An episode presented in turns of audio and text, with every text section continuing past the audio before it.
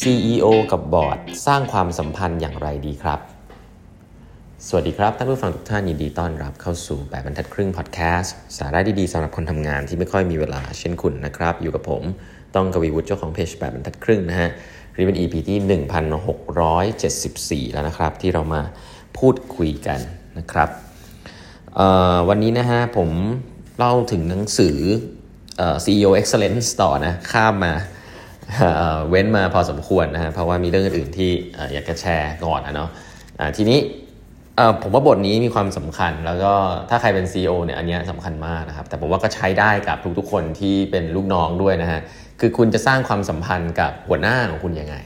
บางทีน้องๆคิดว่าอันนี้ไม่ใช่เป็นเรื่องที่จำเป็นเนาะแต่พี่ก็จะบอกว่าเออมันมีมันมีความต่างแล้วกันนะฮะสำหรับคนที่ประจบสอพลอหัวหน้านะครับ กับคนที่พยายามจะ make relationship กับหัวหน้าเพื่อให้งานตัวเองง่ายนะสำหรับผมเนี่ยผมคิดว่า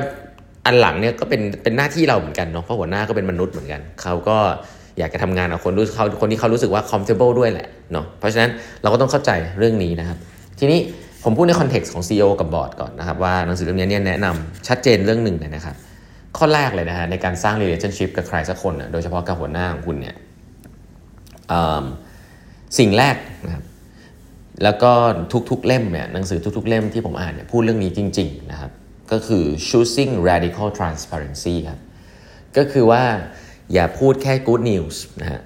พูด bad news ด้วย แล้วก็ให้บอร์ดมั่นใจนะครับว่าคุณจะไม่ได้เก็บอะไรไว้ คุณจะไม่ได้หมกอะไรที่มันลายๆไว้ แล้วก็พูดแต่ข่าวดี เรื่องนี้เนี่ยใครไม่ลองมาเป็นตำแหน่งบอร์ดอยู่บ้างเนี่ยจะไม่รู้เลยนะครับ ว่าจริง ๆ แล้วเนี่ย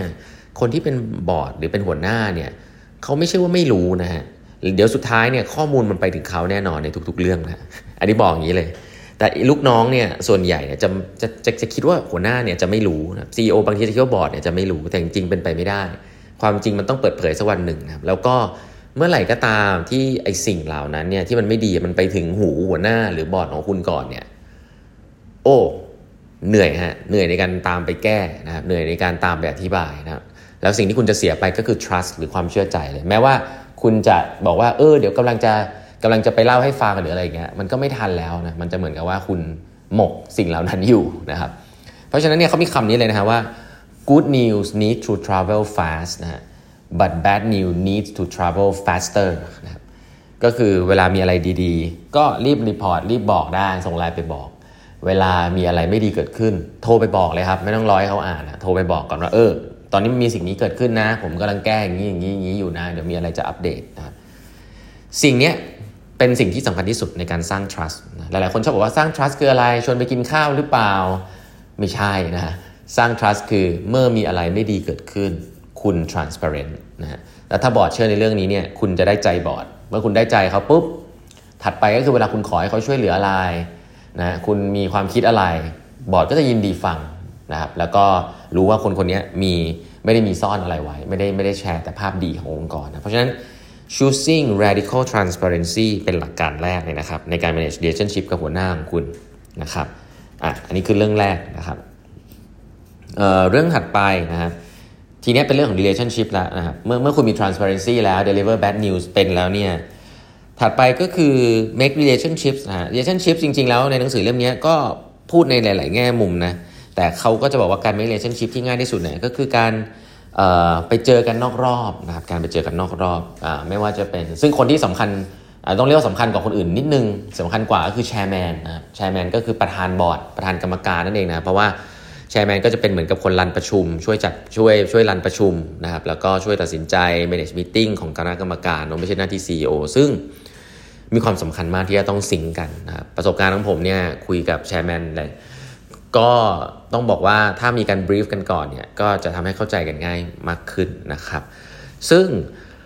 เป็นหน้าที่ของ CEO นะครับที่ต้องทำสิ่งนี้ ไม่ใช่เป็นหน้าที่ของแชร์แมนหรือเป็นหน้าที่ของหัวหน้าที่จะต้องเดินมาบอกว่าเฮ้ยเรา make relationship กันเถอะนะหัวหน้าหัวหน้าที่เขาทำอย่างนั้นนี่คือเก่งมากแล้วนะฮะเพราะว่าเขาก็ยุ่งมาก แต่ว่าเป็นหน้าที่ของพวกเราทุกคนนะครับหรือ CEO ที่มีบอร์ดเนี่ยยื่นมือไปเพื่อ make relationship นะอาจจะ ขออนุญาตไปขอคำปรึกษานอกรอบนะครับ หรือว่าขออนุญาตทานข้าวตอนกลางวันอะไรแบบนี้ซึ่งการพูดคุยอย่างเงี้ยไม่ว่าจะเป็นอาทิตย์ละครั้งสองอาทิตย์ครั้งเดือนละครั้งเนี่ยก็ดีกว่าไม่ทำเลยครับการสร้าง relationship มันก็เป็นการสร้าง trust ในอีกรูปแบบหนึ่งนะครับเพราะฉะนั้น trust เนี่ยไม่ได้เกิดจากการที่เกิดขึ้นเองนะครับ trust เกิดจากการที่คุณกล้าพูดในสิ่งที่คุณคิดนะครับแล้วก็ trust เกิดจากการที่คุณกล้าพูดในสิ่งที่ไม่ดีที่เกิดจากองค์กรด้วยนะครับและ trust จริงสุดท้ายเกิดจาก result แหละครับพูดอะไรไว้ก็ต้องทำให้ได้นะครับซึ่ง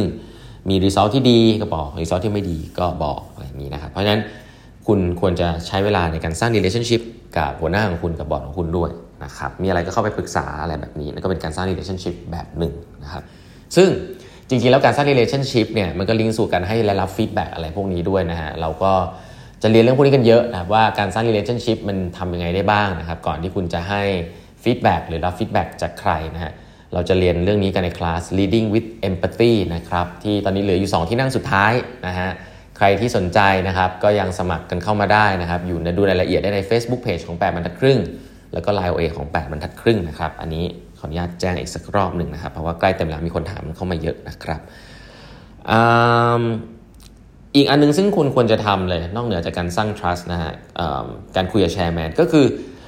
ใช้เวลาอีกสักนิดหนึ่งนะฮะไป make relationship กับบอร์ดของคุณที่เป็น independent ด้วยนะครับ independent หมายถึงอะไรก็คือเป็นบอร์ดที่คนอื่นๆ ที่ไม่ใช่กรรมที่ที่ไม่ใช่ประธานละกันนะครับ ซึ่งอันนี้ก็จะเป็น effort เพิ่มเติมไปอีกนะครับ แต่หนังสือเล่มนี้ก็แนะนำจริงๆนะว่า คุณควรจะไป connect กับบอร์ดคนอื่นๆเนี่ยออฟไลน์นะครับบ้างอาจจะสักปีละครั้งนะอย่างต่ำนะนัดกินข้าวกัน one-on-one ไปขอคำแนะนำอะไรแบบนี้นะครับก็จะเป็น session ที่ ที่ดีนะครับที่คุณสามารถที่จะทำได้นะครับสิ่งที่น่าสนใจอันนึงที่เขาเขียนไว้ชัดเจนก็คือว่ามี CEO หรือลูกน้องบางบางคนเนี่ยคิดว่าเป็นการไป make friends กับบอร์ดนะครับไป make friends กับหัวหน้า จริงๆ ไม่ใช่นะ สุดท้ายเขาบอกว่าคนที่เขาใช้คำนี้นะฮะว่า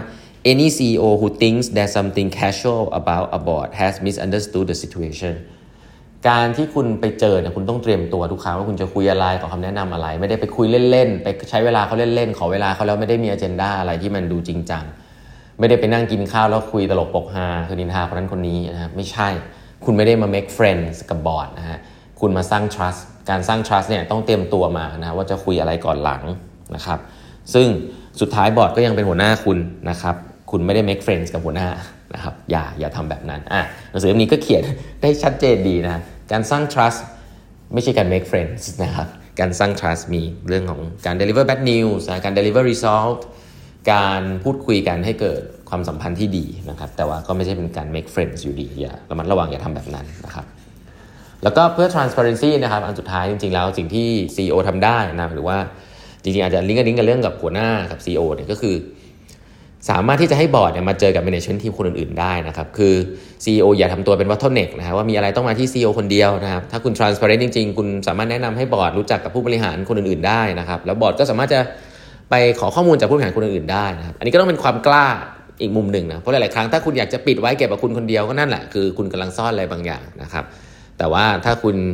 transparent จริงๆนะครับก็การที่บอร์ดสามารถพูดคุยกับใครก็ได้ใน management ก็เป็นสิ่งที่ทำได้ หลายๆ ครั้งบอร์ดเขาไม่ได้ทำหรอกครับแต่ว่าถ้าคุณ open ไว้ก็หมายความว่าคุณใจกว้างเนาะซึ่งสิ่งนี้มันก็จะสร้าง trust เพิ่มเติมขึ้นไปอีกนะครับอันนี้ก็จะเป็นสิ่งที่คิดว่าทำได้นะหรือว่าไป site visit ด้วยกันนะครับลองหาโอกาสไป site visit นะครับถ้ามีโรงงานมีอะไรที่อยู่ต่างจังหวัดนะลองไป site visit กันกับบอร์ดก็เป็นท่าที่ทำให้สร้าง relationship ได้ เช่นเดียวกันนะ offsite board meeting หรืออะไรแบบนี้มีการกินข้าวตอนเย็นก็ให้มีความรู้จักกันนอกเหนือจากแค่ CEO กับบอร์ดก็เอาทีมงานมารู้จักกันด้วยนะครับ